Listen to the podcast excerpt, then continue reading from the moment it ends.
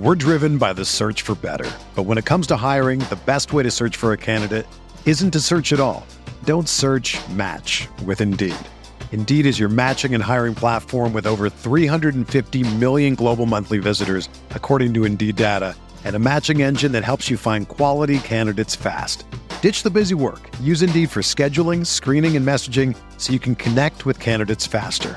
Leveraging over 140 million qualifications and preferences every day, Indeed's matching engine is constantly learning from your preferences, so the more you use Indeed, the better it gets. Join more than 3.5 million businesses worldwide that use Indeed to hire great talent fast. And listeners of this show will get a $75 sponsored job credit to get your jobs more visibility at Indeed.com slash BlueWire. Just go to Indeed.com slash BlueWire right now and support our show by saying that you heard about Indeed on this podcast. That's Indeed.com slash BlueWire. Terms and conditions apply. Need to hire? You need Indeed.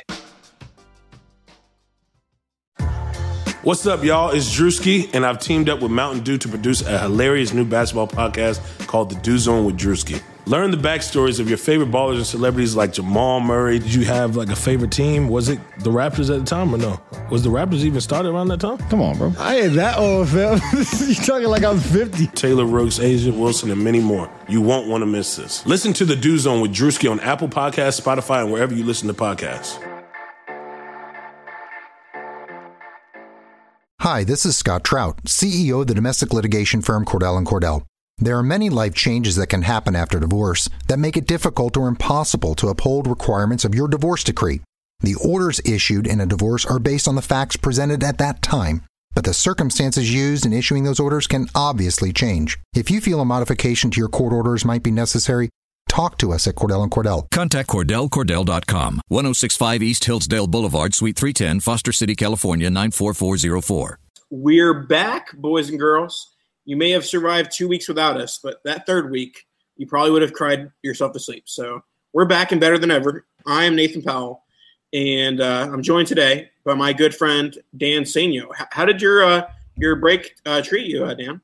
Um, well, you know, I, I would have preferred there not to be a break, but uh, it was it was it was uh, it was different. Showing uh, you know having my Monday night or my Tuesday night and not being able to see your beautiful face, so it was kind of tough.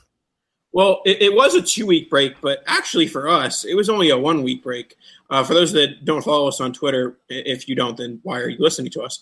But for those that don't follow us on Twitter, uh, we tweeted out that our file got corrupt two weeks ago, where we recorded like an hour long show. And when uh, Dan clicked on the YouTube link, the hour long show was one minute and 35 seconds. So all of our takes condensed into that. It was not a show worthy of being on RotoViz radio. So uh, we are here today, and uh, we're recording this on Monday night, which means that it, it is, uh, as the world knows, uh, Scott Fishbowl Day. And so, who else would join us on Scott Fishbowl Day other than our good friend Scott Fish? How's it going tonight, Scott? I was wondering if you'd accidentally say Scott Fishbowl. if you'd say our good friend Scott Fishbowl. I mean, it's good. It's good. It's good to be here. I, am surprised that Dan said beautiful face. I, I think that there's a, a, love fest going on here. That's interesting. well, he he hides most of it with the beard, so I'm allowed to say it's beautiful for now.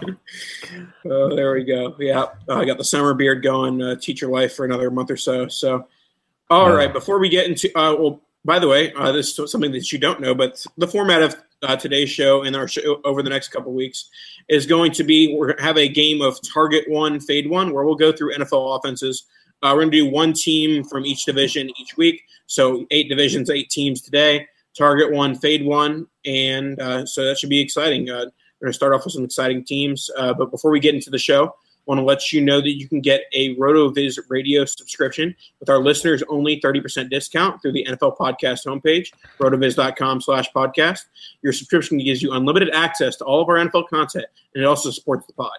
And you can contact us via email, rotovizradio at gmail.com, and you can slide into those DMs at rotovizradio.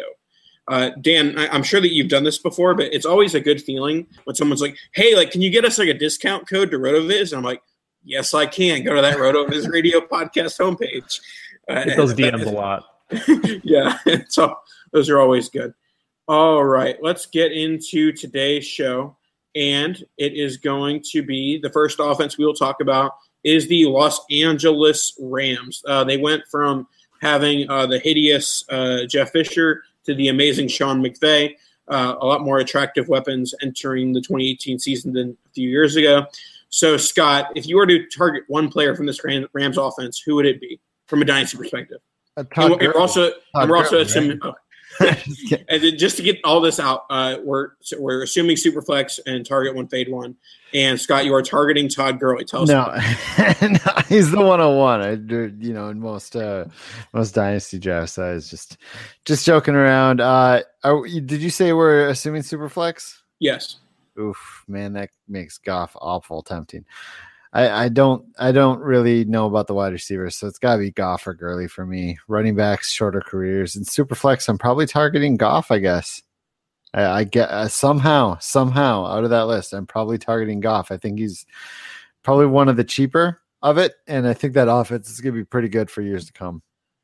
Yeah, and I think that for a guy who had like a breakout season, his ADP hasn't really skyrocketed because he did right. have an t- absolutely terrible rookie year, and then he absolutely reverses that by having a, a, great sophomore year. And yes, obviously he's more expensive than he was 12 months ago, but he's not really up there with the Watsons and the Carson Wentz or, or the younger guys that had huge uh, 2017 seasons. Uh, Dan, what are your thoughts on Goff?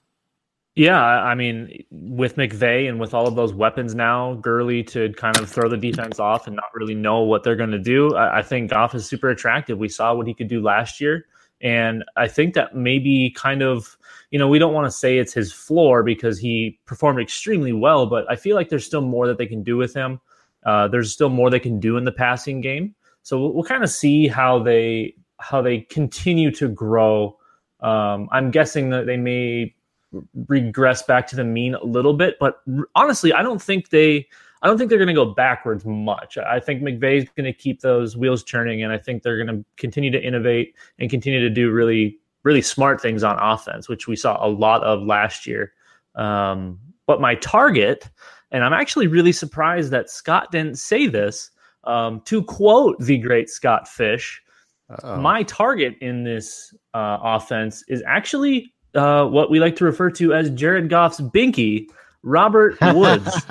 um, this is just kind of a like an inside joke in one of our side chats. Uh, Scott has referred to Robert Woods as Jared Goff's binky um, I, because if you look at all of the target breakdowns when Woods was healthy, that's where Goff went. That was his guy. Um, and you know, they bring in Brandin Cooks. You still have Cooper Kupp. Obviously, Todd Gurley's in a, in a dominant role, and he's going to get the majority of obviously the carries and a lot of targets as well. But Robert Woods and Jared Goff have that have that special connection.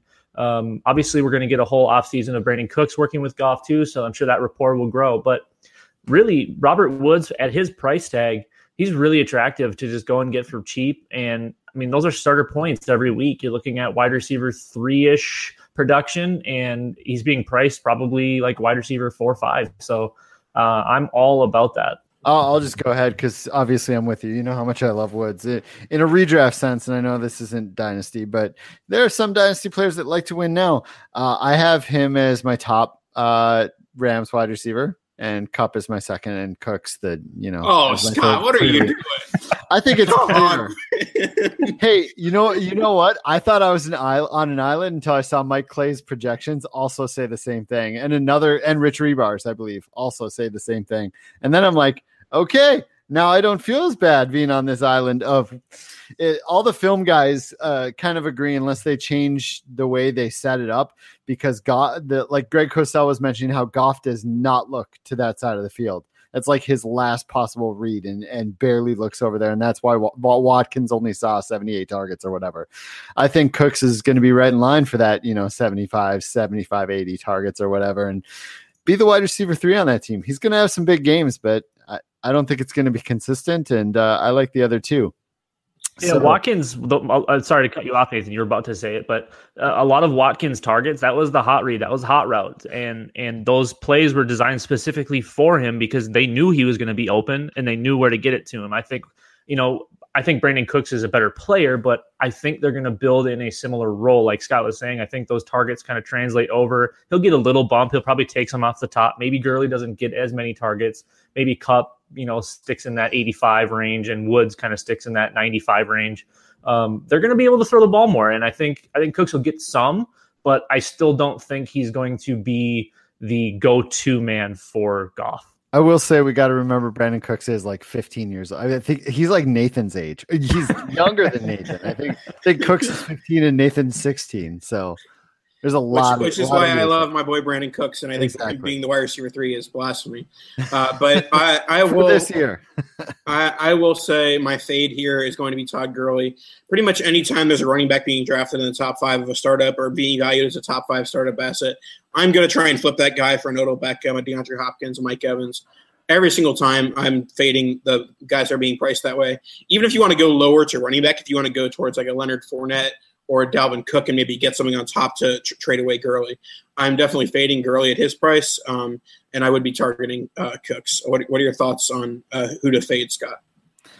It's got to be Gurley, right? It, I mean, his price tag is the. If you have to fade one, his price tag is the is the highest. I, I probably the the only re- the reason I love Cook, uh, you know, I am okay with Cooks is because of the dynasty aspect in his age. But Gurley's price tag is just just way too high, and he's a running back. I mean, four years from now, he could be nothing. Uh, in fact, four years from now, it's likely he's not really anything dynasty value wise or fantasy value wise.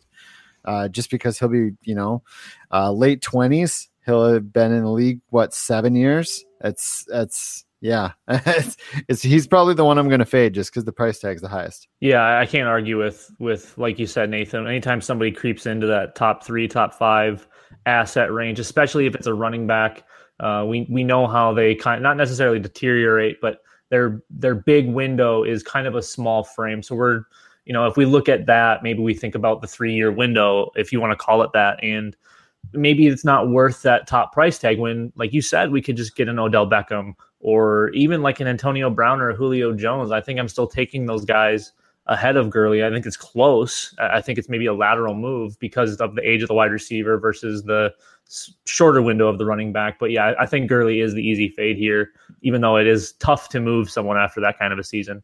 All right, let's move on to our next offense, and is going to be the Detroit Lions of the NFC North. This is a team that has some weapons. They have some veterans in Marvin Jones and Golden Tate.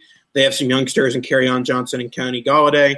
And then there's the always, it kind of seems like underappreciated Matthew Stafford. Uh, Dan, you can start us off on this one. Who would be your target of this offense? Um, my target is definitely going to be Marvin Jones. He's he he proved to kind of be everything that maybe we thought he was coming over from Cincinnati. We we saw him perform decently well there uh, across from AJ Green, and now he's got another counterpart who kind of eats up that shorter work with Golden Tate. Uh, but Marvin Jones works on the field really well. He uh, he works really good with Matthew Stafford. We saw him explode a few games uh, a couple years ago, and last year he just had a really solid season and he's 27 28 something like that. So uh, just kind of getting getting into his prime here. And uh, his price tag is not very high. It's creeping up. It's correcting but he's still in that buy range for me. He's you know he and golden tate are very similar. I'm actually trying to buy both of them because of how that detroit lions offense looks. They kind of are without a run game and they just kind of lean on matthew stafford to just whip it around 40 times a game. Uh, and i'm I'm all on board with that. I, I, think I think two of those wide receivers in that wide receiver core uh, are absolutely worth having, and uh, that's a little precursor to my fade. Ooh, I think it's I think it's still got to be Golladay. I can't I cannot go after guy. I don't care what the price is right now. I don't care if it's a little bit inflated. I I really love watching that guy play. And you know, if if we're four years down the line and we're talking about him as a top twenty four wide receiver, I, I would not be shocked even in the slightest. So he's probably he's probably my buy. Uh, the the the running backs. Eh, you know what? I will talk about that in my fade. All right, yeah. Uh, for me, my, my target will be Stafford because I think that there I is. Do, I do like that call, Nathan. I really, yeah, I thought for, for, me, the, the buy is Stafford because there is a decent enough chance that Kenny Golladay does break out, and then that's going to eat into the targets of either Jones or Tate. So rather than risk who's going to lose the targets to Golladay, I'll just take Stafford, who's going to benefit from having all three of them, you know, to throw to. So, and he's the type of guy that isn't he's not valued as like a super long term asset uh, in Superflex Dynasty, but he's a guy who's going to have his job for five, six, seven years, until pretty much until his shoulder falls off. So, uh, I think that he's a, a, nice safe option, a guy that you can get as like a low end QB one and have some job security as well. So. Notoriously uh, undervalued, notoriously undervalued. Every year, it seems like he goes off the board four, five, six QB spots too late, and it just amazes me because of the because of the fantasy output. It, it's honestly incredible. That that's my kind of other buy. I'm, I'm always buying Matthew Stafford. It, it just doesn't seem like there's there's a price where it's too much. Other than if we're playing in a league with Izzy, that's about it. He's the only guy I think that likes him more than me. Now I, I think that Scott and I are going to agree on the fade, so I'll let him go first, and I'll just say I agree. All right, my my fade's going to be Kerryon Johnson uh, it, his price has risen, uh, just kept on rising, and the how many times do we have to go down this road with Detroit backs with Mikel Leshoure and Javid Best and and uh, Abdullah. Uh, Ameer, Ameer Abdullah that I, j- I just can't trust them in what they try to do with this offense with Stafford at the helm. Uh, Stafford, you know, like to Nathan's point, Stafford's been like a top 12 quarterback basically basically every year of his career. And I think that's what's that's part of what's been hurting the running backs. Um, but also Theo Riddick is still there, and Theo Riddick still plays that role. He they're, they're he's not going to come away from that role probably not for the next year or two or more. I the Kerryon Johnson's price tag right now is way too high for me to want to invest in. Yeah, Theo Riddick's going to get the passing down work in Detroit, and LeGarrette Blunt, even though he's not necessarily efficient on the goal line, for some reason NFL teams keep giving him goal line carries. So if Blunt gets the goal line carries in Detroit and Riddick gets the passing game work, that doesn't leave much room for Kerryon Johnson to have any sort of fantasy upside. So he, he's my clear fade here. If you can, I mean, in one league where I, I, picked him at 201 just to flip him for a 2019 first, if I can get a 2019 first for Kerryon Johnson, some might be saying, oh, it's a lateral move. I'd take for any first over Kerryon every, every day of the week. Yeah, he's he's my my one B fade. Um, just looking at Detroit as a whole, they are so bad at running the football, and even regardless of the talent, just the way that offense is built, they just do not understand how to do it. Uh, I was looking at some uh, Pro Football Focus, um, you know, grades the other day, and Detroit's running game was like 20 points lower than the next closest team, which is just atrocious. And again, I know that they don't have the backs there. It's been like Theo Riddick catching passes, and then the ghost of a bunch of random players uh, getting getting the carries, but even then, they just they can't seem to figure out a way to run it.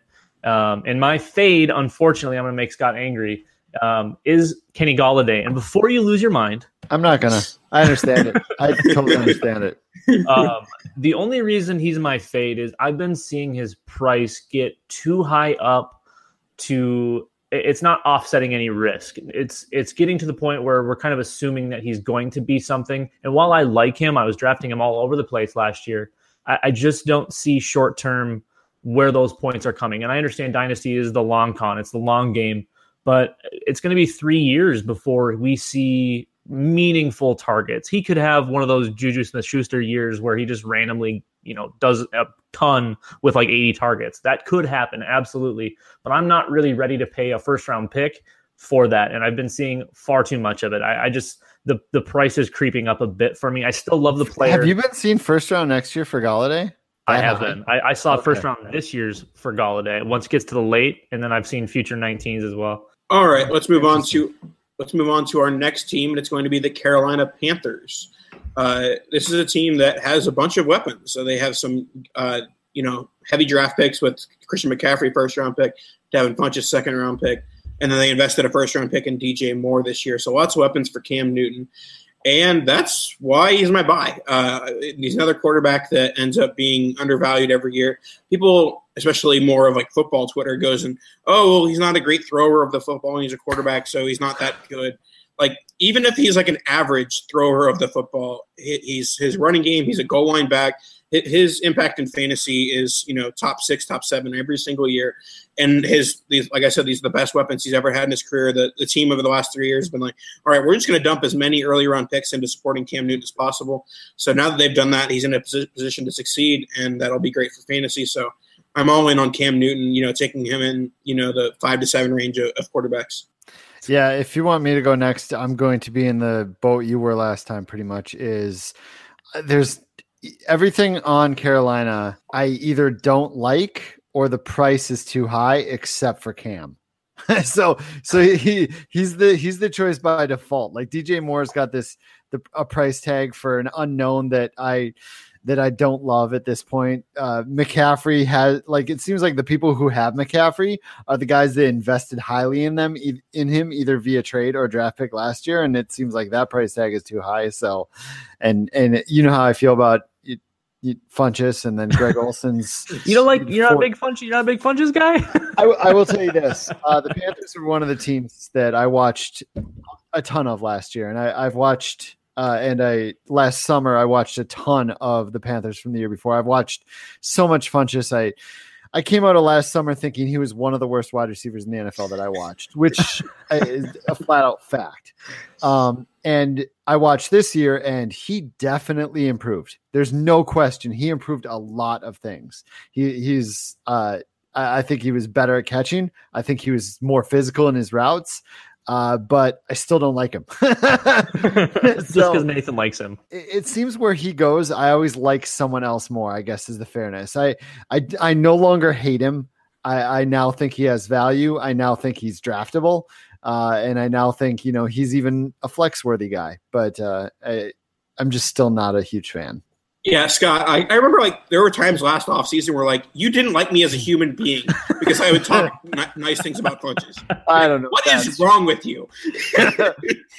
well, that's the problem when you watch watch so much of a uh, of a bunch of players last summer and and just he stood out as so bad. It just uh, Eh, it's what happens. No big deal. All right. Dan, who's your target in this offense? Of course. I mean, I, I, can't I can't stray from the consensus. It, it, can may not be the thrower of the football, but he is the runner of the fantasy points. Every year, that floor it just is built in. He's going to get those points. He's going to rush for six touchdowns, and he's going to have a few hundred yards. It's always going to be there, and those are huge for quarterbacks, especially in super flex leagues. You get so many points from rushing production. And then on top of it, he's getting all of those extra pieces around him. He's going to be able to have some more things to work with. We've we've seen this progression where he goes from literally nothing except for Greg Olsen to now we kind of have an abundance. We have the fantastic receiving running back in Christian McCaffrey. We hope DJ Moore is going to kind of look like what he was in college. We hope Devin Funchess continues to to kind of evolve and and figure out how to play wide receiver in the NFL. Uh, you still have the you know the skeleton of Greg Olsen, if you want to call it that. Um, and there's some other pieces around. Maybe Curtis Samuel gets healthy, and that's one other kind of gadget guy that they can throw in and, and you know screw us in defenses. Um, there's just there's a lot of pieces there where Cam can just kind of go crazy and have his pick of the litter, and then if no one's open, he just takes off. Yeah, my, my fade in this offense. You, you talked about the the body of Greg Olsen or whatever your phrasing was there. Uh, I'm I'm out on Greg Olsen in Dynasty. If I can get any sort of second round rookie pick for him, I, I would sell. I mean, unless like he was literally my only viable tight end. But you know, for the most part, Greg Olsen is a sell. Uh, we've talked about on this podcast before. He has one foot in, in, the football field, one foot in the broadcast booth. So I, I, think that this is likely his last year. I know he has two years left on his deal, but uh, I think he likely retires after the season, and you know any, any player that's like that is never necessarily a buy in uh, dynasty. So yeah, I'm out on Greg Olsen. I think that you know even if he you know plays this year and doesn't get hurt, I think he's a, like a low end tight end one. He doesn't get the target volume he did in years past because there are so many weapons around him, and it's not just oh, it's just the Greg Olsen show. Yeah, going and for him it wasn't even you know last year he had the injury and everything and even when he came back maybe he wasn't 100% um, but he just wasn't really effective. And it goes beyond 2017 though. It goes actually back to 2016 if you look at those splits after the bye week in 2016 carolina just kind of ignored him. And maybe that was a cam thing. Maybe that was just game planning. But he was almost non-existent for the back half of the 2016 season And I don't know if maybe that was his demeanor, if that was just them kind of like, hey, Greg's not, you know, the same guy, or I, I don't know. I don't want to speculate on all of those things. But we saw a really quick fall off just then. Um, and again, maybe it was just he was injured or or whatever, but ever since that point, he has not been the same producer that we originally saw and and we were able to get for pretty darn cheap in Dynasty and big time tight end points. So yeah, I think Greg Olsen is definitely the easy fade here. Uh, aside from maybe DJ Moore, because like Scott said, his price tag is kind of getting up there.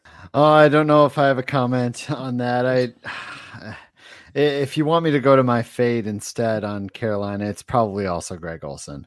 Uh, it, it, it's it, it's just uh, there's a lot of tight ends out there. His price tag is, you know, it's probably reasonable, but there's so many win now teams that it, it might not be. So uh, he's probably the one that I'm avoiding the most, just because I don't think there's value after the season. All right, let's do our last NFC team, and that'll be the Philadelphia Eagles. Uh, this is a team, another young emerging offense. Carson Wentz at quarterback. Um, and I'll actually start. We'll go a little backwards here, but I'm gonna start with my fade just to you know grind it, uh, Scott, a little bit. Uh, my fade is Jay Ajayi. I, I think that e- even with his, uh, you know, he's not not as expensive as he was this past offseason, or uh, you know when he was with the Dolphins. But I, I, don't see the Eagles heavily invested in him in, in his future. I think they'll in, involve Corey Clement a lot in this offense uh, in 2018, and I think that the most the, the biggest advocates of Ajayi see him as a long term workhorse back, and I think that the health risks, along with just a lack of long term commitment, uh, kind of show that that's not likely to happen. Yeah, it's it's you know I've I've been relatively vocal about about Ajayi in the in the past. Um, you know, uber talented. Honestly, he really is. He was he was fun to watch in college when he's when he had those that crazy stretch in Miami uh, re- honestly really fun to watch. But it's that health you just can't consistently stay on the field as a best ball asset, uh, which we aren't technically talking about. But as a best ball asset, I think I think his value is actually really good. I think getting six, maybe seven games of you know RB one scoring is is worth his current price tag. Um, but as far as just standard, you know, PPR scoring dynasty, I, I find a really hard find it really hard to to go after him actively. I think I think he's just kind of tough to have around because you're not consistently getting those points out of him, and you don't really know if he's actually going to be on the field every week. I I'm actually going to surprise you here because I think you guys are right. I, um, I I've I'm I'm a realist on this. I think that you know redraft wise, he's got decent value because he's going to be a 15 touch a guy game guy. But I don't know how many years that's going to keep up. Uh, I I can easily see them drafting another back within the next couple of years. Corey Clements, Corey Clement, and Darren Sproles are going to you know dig in a little bit, bit this year. But uh, the long term future of Ajayi, uh, and I believe he's now 25 years old.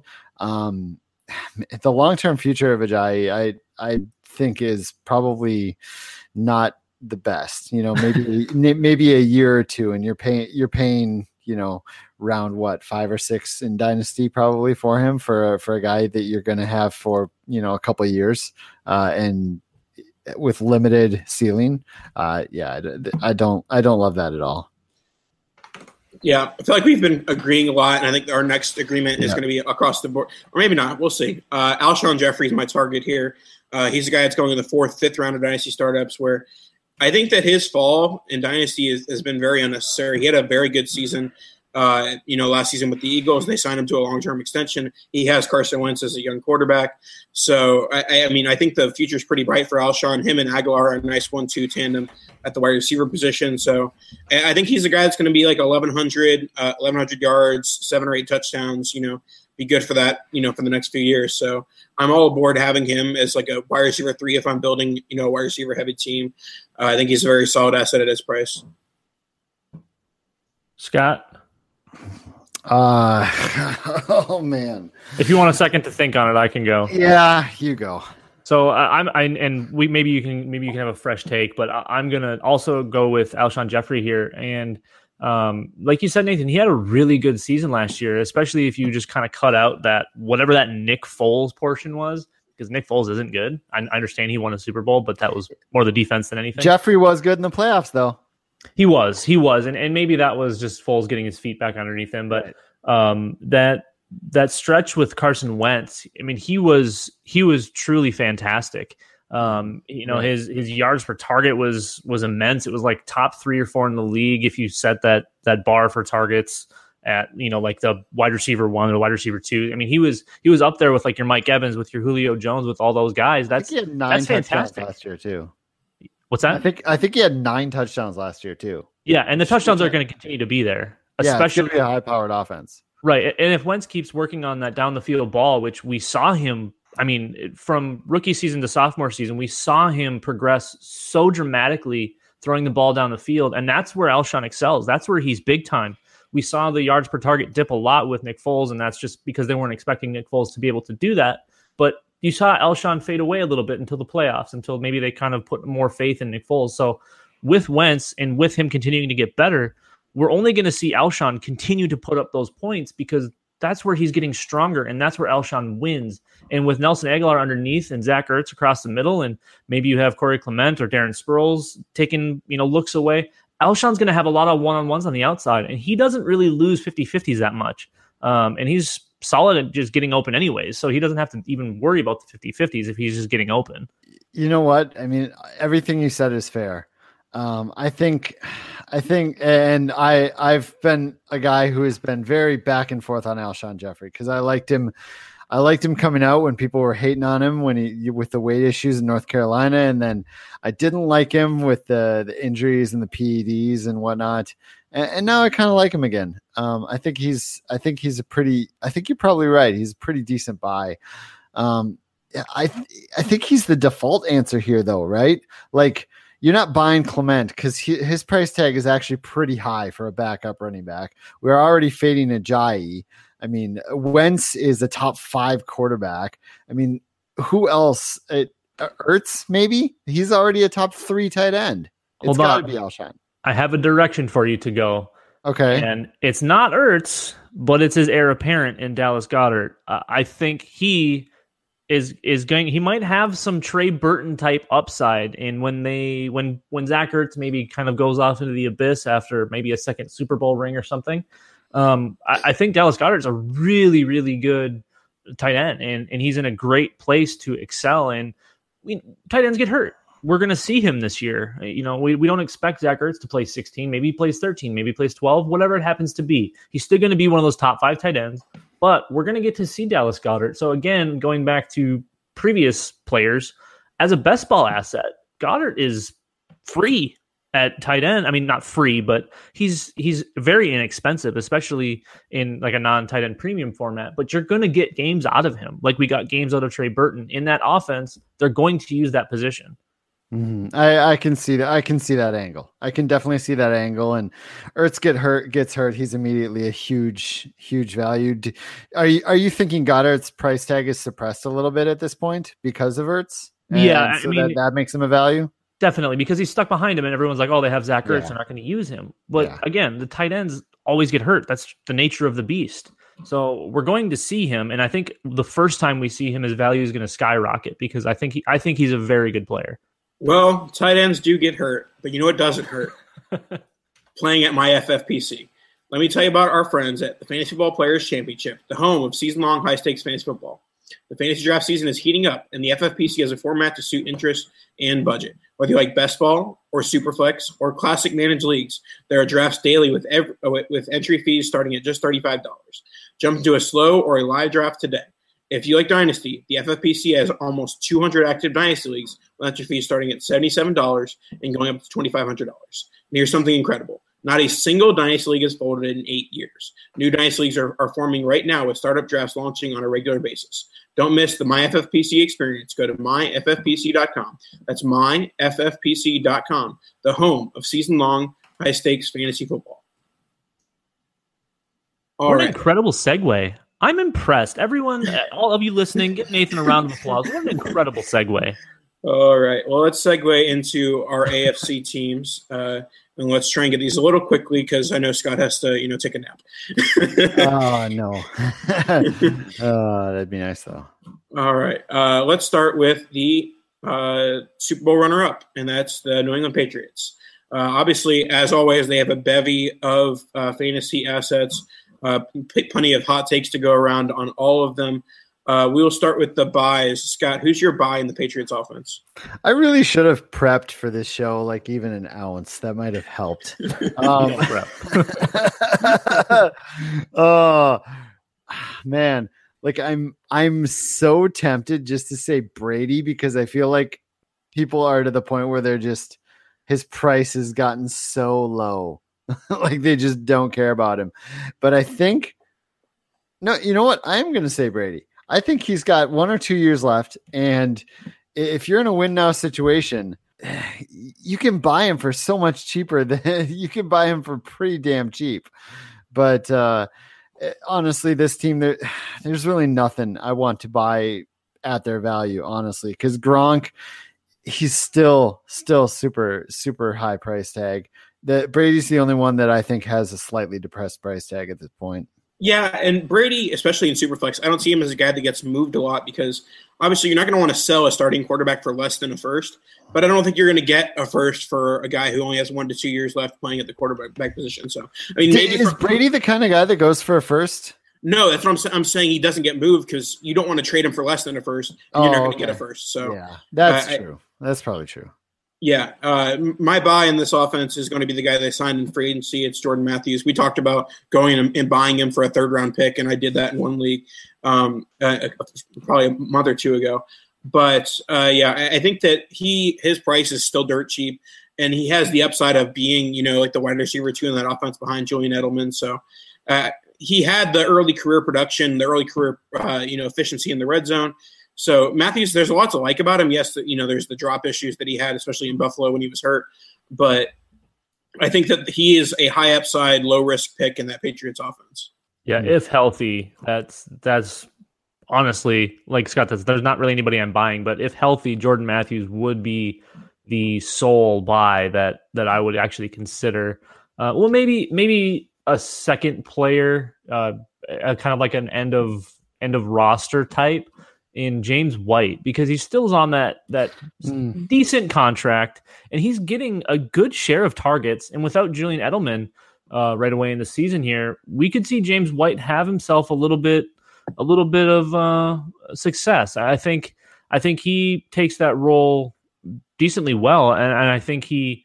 Um, I think he's more than capable. I don't know about between the tackles, but as a receiver, he's he's strong. I mean, he's he's a really good player. Um, and I think he's really the only guy that consistently gets those touches. You know, we saw Dion Lewis last year get a nice get a nice you know a nice load, but he he's he's gone. Uh, obviously, they bring in Sony Michel, but we know what James White is. We know what Rex Burkhead is. We still don't know what Sony Michel is going to be. Obviously, we hope that he's going to be what he was at Georgia, but James White's going to have going to have an effect on that offense. All right, Scott, who would be your? It sounds like it might be multiple people in this offense, but who would be your top fade, top sell in this offense? Well, it's got to be Tom Brady, right? Just kidding.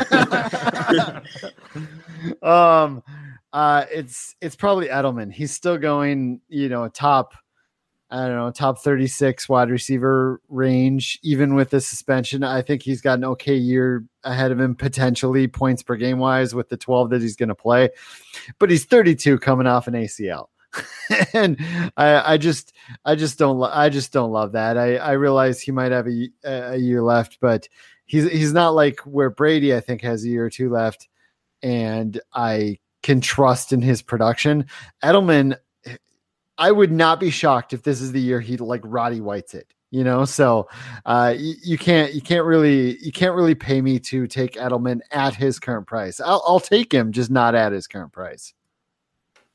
That seems fair. I think I think my fade is literally everyone except for potentially Jordan Matthews and potentially James White. Obviously, both depending on price. But I have no interest in having any Patriot unless I already own Tom Brady because I'm not going to sell him because I'm not going to get his value. So deal with it. Yeah, and my fade, as always, kind of like the top five running back discussion. I'm not going to ever really pay top five prices for a tight end, especially one that has back issues and has flirted with retirement over the last 24 months. So I'm I'm going to fade Rob Gronkowski, and if I can get you know a third or fourth round wide receiver in exchange, a third or fourth round running back, that's a move I'm going to make every single day of the week. All right, let's move on to our next offense, and it's going to be the Oakland Raiders. The Raiders. the Oakland Raiders. I'm going to start us off with the buy. Uh, my buy is going to be Amari Cooper. He's kind of slid into that mid late second round of startup range where, you know, this is one of the better wide receiver prospects we've seen in recent years, especially with kind of a drought recently. Uh, and yes, he had a, a down year in 20, 2017, but I think a, a full bounce back is coming uh, with a bevy of targets in 2018. I don't trust Jordy Nelson to get enough targets to where it really hurts Amari Cooper. I think he'll get the same amount or less than Crabtree got. So, and then Cooper has some positive touchdown regression and just some positive, you know, he's going to play better uh, with Derek Carr, hopefully playing better than he did in 2017. Derek Carr would have to be good in order to get better. oh, well, man, I don't really love this, but I think it might be Derek Carr just because that's how people feel about him. They hate him so much. And I think I think he's a franchise quarterback and he's gonna he has such depressed value right now that uh I will take that franchise quarterback at that value and hope he becomes better and hope they add players, you know, with Amari Cooper, give him more weapons. But the problem is I don't trust Jon Gruden at all. So like I don't want to buy anyone on this team, uh, especially for their current prices. But if you are forcing me, I guess maybe Derek Carr because he is going to be their starter and a super flex starter for years to come. Yeah, Oakland. Um, Oakland was atrocious last year. They were just kind of all around really bad, and, and you know Derek Carr wasn't great. I, I, don't I don't see him the same in the same light that you see him, Scott. I, I think he's fine. I think he's he's average, um, yeah. which gets you by. I mean, maybe that is a franchise quarterback now. I mean, we've seen Joe Flacco play for way too long, so there's that. Um, and I don't think he's that bad. Um, but yeah, they were so bad last year, just all around the board. Running back was bad, wide receiver was bad. Um, I think the one bright light, and he didn't also didn't play that great. But my buy here is is Jared Cook. Um, you know, he he's basically free at this point, and in just a wasteland of a position, you can you can use Jared Cook. He's startable weekly. You know, maybe maybe he ends up as a high end tight end two or low end tight end one. I, I just I don't I don't see why you go and spend on one of these high end guys when you can get someone like Jared Cook, like I said, for basically nothing. So I think if anything's my buy, he's going to be my buy here. All right, I'll continue on with my fade, and it's going to be like I, I kind of hinted at it earlier, but it's Jordy Nelson. Uh, had the worst uh, yards per reception of his career at 9.1 last year. Obviously, the worst season of his career. Uh, and so I, I just I think he's over the hill. I don't think that he's going to be reliable. You, you don't let you don't cut him for Jimmy Graham if you think he's going to, you know, be anything in the future. So that's what the Packers did. And the Raiders, who've been acquiring all the oldest talent in the world, um, added Jordy Nelson. So I think that the offense is going to funnel through, uh, you know, Dan's target and Cook, and of course Amari Cooper. So I, I think that those two are the, the targets here, and, and Nelson is the clear fade. What are, what are your thoughts on Nelson, Scott? Nelson's got to be the fade, right? Like I, I, I think there is a, a, like a large range of outcomes for Jordy Nelson, but I think the highest percentage shot is that Jordy Nelson is who what he was because of the chemistry with Aaron Rodgers. That was just the that was a huge thing. And if Derek Carr is as bad as Dan thinks he is, and Jon Gruden is as bad as I think he is, uh, and that running game is as bad as I think it's going to be, uh, I just am. And if Amari Cooper is as good as you think and takes all those targets, I Jordy Nelson could be pretty dang terrible too. Worth zero next year, so he's got to be the fade. Yeah, the, uh, it honestly that's because he is still relatively, you know, relatively speaking, he's priced relatively high. So I, I don't I don't love anything here. You know, Jared Cook because of his price, he's free, so I'm buying there. But the fades, it's again, it's it's a lot like New England. I'm kind of just fading everyone because a I don't love any of these guys, and I like Amari Cooper. Um, he's and he's his price is a little depressed now, but yeah, I think I think I'm just kind of fading Oakland. Maybe Doug Martin would be great. Who knows? oh, wow. well, that's, Doug, Doug, Martin does have a 1400 yard season every other year, right? And he does. He, he's he does. due, due for one this year, right? So. Yeah, I, I, don't think I don't think that's happening. But let's go to the Houston Texans, uh, another young emerging offense. I feel like I stuck all the young offenses in, in this uh, in this episode. Uh, so I'll, I'll, start us off with my buy, and that's going to be Deshaun Watson. Uh, I, I, think that this is just a case of yes, some people could consider him overvalued because he's being drafted as a top five quarterback, but for me in Superflex, I'm all about buying guys that I see as you know very long term starters. I see Watson as a guy that could have a job for eight to ten years, and that's just so invaluable in Superflex. If you, have you if you've ever lost a starter either to injury, retirement, whatever it may be, filling that hole is so dang hard that you have to value the longevity. And, that's what she said. Okay. I knew you were going to say that. Jesus. So, yeah, j- just yes, he's expensive, but I think that the fact that he's going to be a long term fantasy starter makes him worth that price. Yeah, I dig me some Deshaun Watson. Um, I'm, I think everything here, uh, as far as like the big names, you know, Deshaun Watson, uh, DeAndre Hopkins, even someone like Will Fuller, I, I think, I think they're probably priced at or at least very near their ceiling. Uh, and I'm a big DeAndre Hopkins guy, but I think my buy because of the price tag is Lamar Miller. We're looking at high end RB2 fantasy output I'm not afraid of um, D'Onta Foreman. You know, look at guys that come back from Achilles, and that list is very, very small for those that are successful. And he's just like everyone's like, "Yep, we're done with him. Just throw him in the garbage." Uh, I don't see that at all. I think I think he's going to have another strong season. You know, maybe he is a plotter. Maybe he's not very efficient.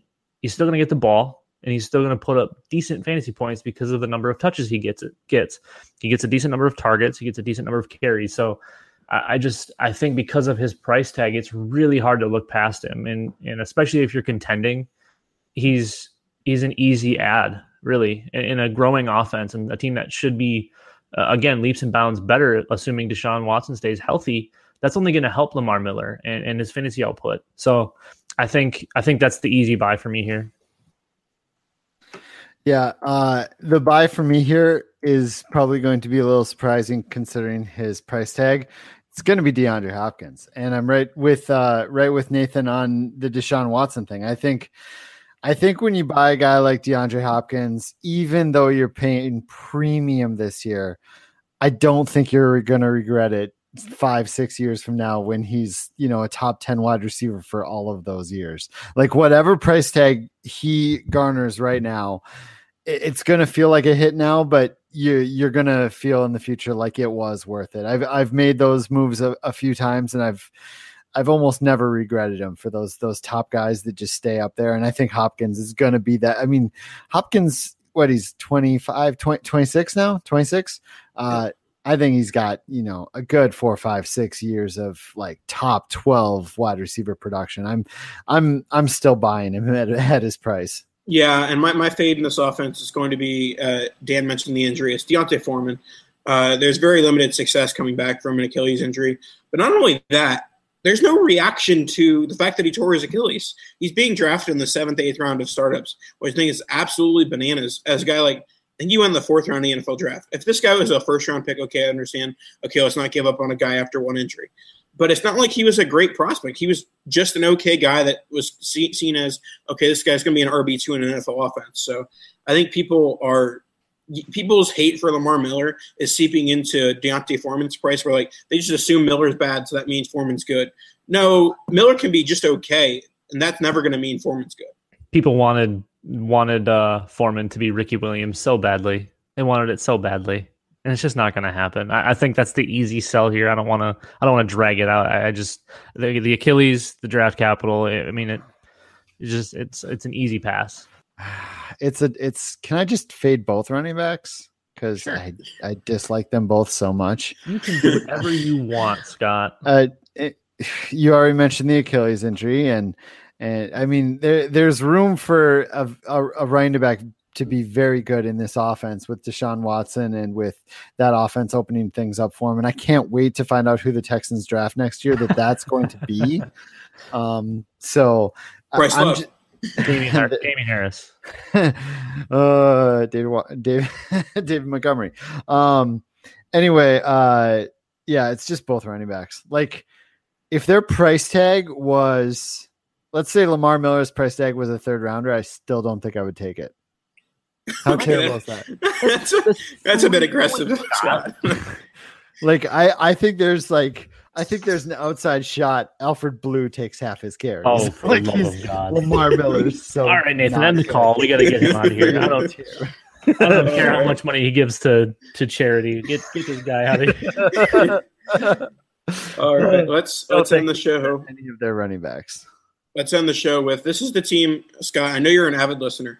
We talk about the Browns every single episode of the Nice Straight Cast. One way or another, it has to happen. So this is the episode where we talk about the Browns once again. Um, there are so many guys I would want to buy in this offense. So I'll start with my just to make things more interesting. Uh, my my dare say Corey Coleman. no, absolutely not. Uh, my my my sell is going to be Josh Gordon. Uh, he we we fall for this every single year, and even if he doesn't get popped for a drug test or suspended for a season, even if that never happens again, his price right now is assuming that he's going to return to 2013 Josh Gordon. That was five years ago. Like, do people not understand that four years away from football is not a good thing? I, I think, and you add in Jarvis Landry, who's target hog. You add in maybe the possibility of breakouts from Njoku and Corey Coleman. There are so many ways for Josh Gordon not to live up to his price, and none of them have anything to do with a drug test. Yeah, that's uh, honestly, it's the easy one. Uh, like you said, Nathan, the last time he was relevant, you were still in preschool. I I mean, it's honestly, it's it's ridiculous that he's being propped up. I get it. He was absolutely awesome to watch. He was so good. He maybe he is still so good, but there's so much risk built in that that his price is not reflecting that. There's so much there. Like you said, there's so many guys that can take targets away from him. It's it's it's crazy. It's really crazy for me. Um, I'll go to my buy because because I think I agree with the fade there. Um, my buy is Jarvis Landry. Like it would be the buy if he went to any other team because people just love to hate Jarvis Landry. They love to hate him. Um, I don't think we're going to see Miami Dolphins Jarvis Landry because Adam Gase is atrocious and probably shouldn't have a job. Um, I, I think we see somebody that that is an actual wide receiver and gets to run real routes and gets to play the actual position rather than being a glorified running back because your offense is atrocious. Um, I, I think we see a big year out of Jarvis Landry, actually, whether it's Tyrod Taylor or Baker Mayfield throwing him the ball. Uh, I think he's a very good route runner. He's a very good catcher. And he's, you know, everyone wants to say that he's like slow or unathletic. He's, uh, we watch him break away from people every game. We watch him run, you know, perfect routes and explode out of them. I, I just, I don't get the hate it's just his usage was crap, and that's Miami's fault. I'm not blaming that on Jarvis. And if I'm wrong, I'm wrong, and I'll eat those words. But I see a big year from Jarvis Landry and an efficient year. Man, uh, it's it's weird to hear you, you say something like uh, his his usage was was bad when he was used uh, in such a way that landed him a ton of catches and yards and touchdowns. Well, no, it's, it's Like, bad in a football sense that that they, they they didn't use him. Can can can I ask you this? What are the chances they used him the best they could? Like that's his talent and skill level that we don't realize. you set the line, and I will bet every dollar I have. oh man, yeah, I, I, he did what they asked of him. That's true. right. Um, I think, I think that you guys are fair on Josh Gordon. I, I'm still like, I still have this hopefulness there, like, a- and I think that this might be finally the year that he could, you know, come back. I'm not saying like top 24 or whatever that he's going in, but I think, I think I 100% agree with you because of his price tag. I'm not buying, right? But I'm also probably not selling just because just because I I, I want to hold on and see what's there. And if he does anything, his price rocket will it, will just cement and you can actually get better, I think.